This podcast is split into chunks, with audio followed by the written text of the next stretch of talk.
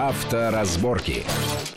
Приветствую всех в студии Александр Злобин. Это большая автомобильная программа на радио Вести ФМ. И, как всегда, обсуждаем главные автомобильные новости, тенденции, события и так далее. Но сегодня у нас программа необычная. Она посвящена одной теме, которая волнует всех москвичей, всех жителей Подмосковья, а также, наверное, жителей э, всего центрального региона России, которые приезжают в Москве. Сегодня в нашей студии Александр Иванович Гривняк, генеральный директор государственного казенного учреждения, администратор московского парковочного пространства. Александр Иванович, приветствую вас в нашей студии студии. Здравствуйте.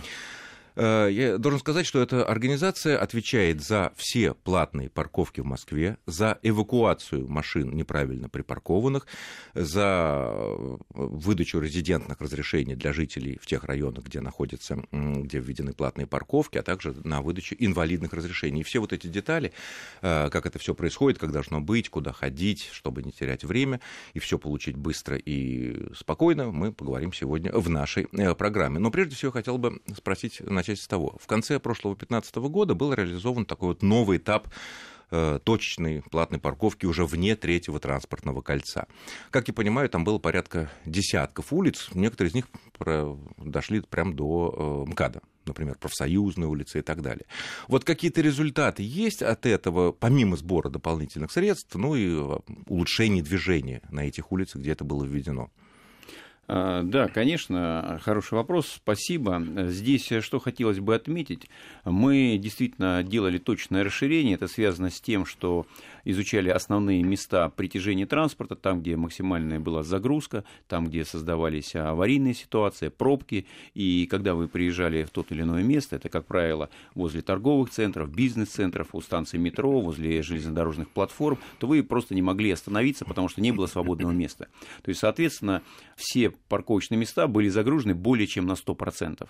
А почему говорим более чем на 100%? Потому что мы подразумеваем, что люди ставят всегда а, свои машины в тех местах, где можно оставлять, да, но когда свободных мест нет, то по тем или иным причинам начинают оставлять рядом и не всегда соблюдают правила дорожного Правильно движения. Правильно ли я понимаю, что после того, как были введены в таких э, критических местах э, платная парковка уже даже вне третьего транспортного кольца, то э, там появились э, свободные парковочные места, пусть даже платные, и нарушений стало меньше, и человек может, по крайней мере, остановиться, высадить пассажира. Конечно, то есть в этом и заключалась цель, да, то есть на сегодняшний день даже в часы особой нагрузки, то есть так называемый час пик, загрузка этих э, участков дороги не превышает 70%. Угу, то есть вполне более-менее норма. Тогда сразу возникает вопрос.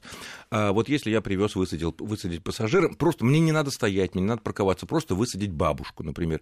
Если я останавливаюсь на одну минуту на платном парковочном месте, высадил и уехал, я платить ведь не должен? Конечно же нет. Э, мы специально понимая, что бывают различные ситуации, что людям необходимо просто забрать пассажира или высадить, или э, вынести ну, какую-то часть там, интерьера, мебели, что-то э, необходимое, мы даем 15 минут на то, чтобы у вас была возможность спокойно оплатить парковку.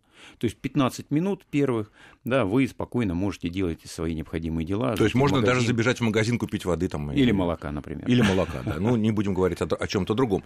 То есть э, сначала должно быть проехать какая-то машина, либо какой-то сотрудник, который ходит ходит пешком, заснять номер, и обратно он через 15 минут возвращается, если та же машина стоит, и при этом она ну, водитель на этот номер не оплатил э, парковку, все, он нарушитель. Э, да, действительно, на сегодняшний день э, у нас есть, как вы видели наверняка, такие машинки раскрашенные, это Э, принадлежат они э, нашим коллегам Центра организации дорожного движения. Такие маленькие находятся, солярисы зелененькие. Да, да, у них находятся а, камеры, да, которые также распознают номера, их фиксируют и передают их в базу данных. То же самое у нас есть инспектора, которые ходят с планшетами и которые фотографируют а, также номера транспортных средств с тем, чтобы понимать, оплачена парковка или не оплачена, либо имеется то или иное резидентное или парковочное разрешение. То есть процедура такая, фото, происходит фотография, она автоматом идет в некий центральный компьютер, там сверяется с базой тех, кто уже заплатил или имеет право стоять бесплатно, и тогда нормально. Если с этими базами не совпадает, все автоматически выписывается да, штраф, направляется эти две с половиной тысячи э, рублей. Хорошо, следующий момент. Э, вот мы говорили о расширении. Во дворах пока речи не идет. Ну, вы знаете, мы все время заявляли, и хочется еще раз акцентировать на этом внимание, что придомовые территории, дворовые территории – это э, территории жителей да, они сами принимают решение, что делать на этой территории, то ли разбивать детскую площадку, то ли делать свои парковочные места, то ли благоустраивать тем или иным способом, город на придомовые территории никогда не придет. Да, это даже дается... если его и попро... даже если жители вас вдруг попросят. Ну, на сегодняшний день... У вас нет таких полномочий. На сегодняшний день этот вопрос даже не рассматривается, и мы по просьбам жителей, например, что делаем дополнительно, да, на сегодняшний день существует процедура, когда жители хотят защитить свою придомовую территорию от въезда сторонних машин, а, собирается обсуждение инициативная группа, там должно быть больше 51%. Дальше они обращаются по процедуре к муниципальным депутатам совместно с управой, вот, принимают решение, голосуют, э, после этого устанавливают шлагбаум, и город, город, если все это э, процедуре соответствует, дальше появляется заявка в город, и город софинансирует установку шлагбаумов. То есть это мы, конечно же, обязательно Но делаем, это по идем навстречу. Да. Хорошо, вот когда мы в Москве появляются новые зоны платных э, парковок, то появляется необходимость для людей, которые там проживают, получить резидентное разрешение. Я так понимаю, что бесплатно можно ставить машину с 20 до 8 часов вечера до 8 утра, вот, но для того, чтобы ставить круглосуточно в своем районе, нужно заплатить 3000 рублей. Вот кратко схема получения этого разрешения. Ну, э, мы уже достаточно длительное время э, выдаем резидентное разрешение. Да, хочется отметить, что существует два способа. Либо вы э, заходите и подаете это через посредством своего кабинета, либо вы можете Личного прийти... кабинета ПГУ МОСРУ. Точно. Угу либо вы можете прийти в любой многофункциональный центр и там а, предоставить все необходимые документы. Что для этого нужно иметь? Основное, это, конечно же, а, нужно доказать, что вы являетесь либо собственником, либо вы проживаете и прописаны на территории района.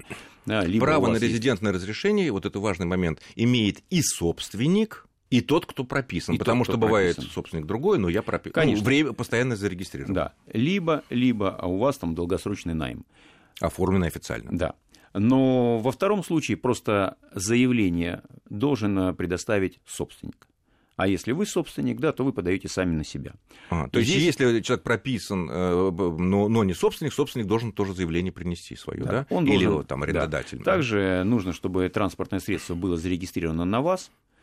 Вот. Вы пишете заявление и подаете эти документы. Здесь важно учесть, что если а, в той или иной квартире прописано больше двух человек, да, то должно быть согласие всех участников. Почему? Потому что иногда бывает, что а, проживает большая семья, там 10 человек живет, а мы на одну, на одну квартиру согласно постановлению правительства Москвы, выдаем только два резидентных разрешения. Два резидентных разрешения на одну квартиру. Да, сколько поэтому... бы большая она ни была, или сколько бы там ни было собственников да. или прописанных постоянно людей. Точно так. Поэтому здесь э, важно, чтобы не было конфликта интересов именно внутри либо квартиросъемщиков, либо э, владельцев жилья. Да? Поэтому они должны э, заверить, что предоставляют это право конкретному лицу и с этими документами... То есть заявление от всех. А если машина, ведь в наших свидетельствах о регистрации транспортного средства указан адрес, как правило, нашей прописки, и машина зарегистрирована как бы по этому адресу. А человек, ну вот я, например, собственник в другом районе, другой квартиры, я могу все таки получить разрешение э, в другом районе? Конечно, конечно. Это, то есть это, здесь это не влияет? Здесь проблем с этим никаких нету, да, вы либо можете быть собственником, либо прописан, либо в одном и во втором случае они могут быть смешаны, и здесь никаких сложностей не возникает. Все понятно, замечательно. И выдается это где-то на год, я так понимаю, это разрешение? Да, мы выдаем на год, но с возможностью Э, там, пролонгации и так далее. То угу. есть здесь никаких э, особых сложностей нет. Э, на сегодняшний день мы это делаем уже три года, да, поэтому процедура вся у нас прозрачная. Я рекомендую также посмотреть, если какие-то вопросы на нашем сайте parking.mos.ru, также на всех вот транспортных средствах, которые у нас есть, эвакуаторы, да, там есть телефон, это 495 539 54 54, всегда можно связаться с горячей линией, и вам компетентно дадут те или иные ответы на ваши вопросы. И если вы получили резидентное разрешение, ну, в расчете ставить на своей улице, где платная парковка, то вы имеете право ставить, э, опять же, на платных парковках бесплатно в, рамках всего вашего района. Именно так. То есть район Таганский, весь, Да. пожалуйста, район Конькова, район Новой Черемушки, район там Выхина. Да, да? резидентное разрешение дается именно на тот район, где проживает а, автовладелец. Но если мы выезжаем в соседний район, мы становимся, как и все остальные, да, там мы Конечно, тогда платить. необходимо оплачивать а, стоянку и остановку. Инвалиды. Я слышал, что в последнее время были э, какие-то внесены изменения в правила выдачи инвалидных разрешений, э, которые позволяют по решению московских властей бесплатно парковать машины э, на специально инвалидных местах, которые обозначены инвалидные, ну, с креслом, понятная такая вот вещь. Э, Что здесь стало принципиально нового? И кто имеет право оформить и на какие машины? Ну, вы знаете, что мы, а, наши все нормативные документы, они идут совместно с федеральными законами, поэтому согласно федеральному закону мы обязаны размечивать от имеющего пространства 10%, не менее 10%. От имеющего парковочного платного пространства, не всего. Конечно, конечно. То есть мы а, сегодня, когда создаем парковочное пространство, да, то всегда в обязательном порядке 10% мест а, размечиваем для маломобильных а, групп населения, для маломобильных граждан. Поэтому в этой связи, в этой связи они имеют право бесплатно оставлять свои транспортные средства именно на тех местах, которые размечены. Более того, для того, чтобы было э, легче, мы делаем и разметку, и дополнительно устанавливаем знаки «инвалид». Те изменения, о которых вы говорите, были а, в прошлом году инициированы также совместно и сегодня я хочу сказать, что администрирование произ- производят сотрудники ГИБДД, поэтому если вы инвалид или перевозите инвалида, то у вас в обязательном порядке на машине должен быть отличительный знак «инвалид». Помимо разрешения в компьютерной базе данных. Конечно. Мы продолжим этот разговор через несколько минут, буквально после очень короткой паузы. Не отключайтесь. Авторазборки.